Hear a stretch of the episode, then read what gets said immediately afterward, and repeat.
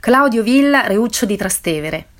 A Trastevere la madre si chiamava Ulpia, faceva la lavandaia e vendeva al capolinea del tram dolci fatti in casa. Il padre Pietro, ciabattino, poi vetturino e acquaiolo, entrava e usciva da Regina Celi.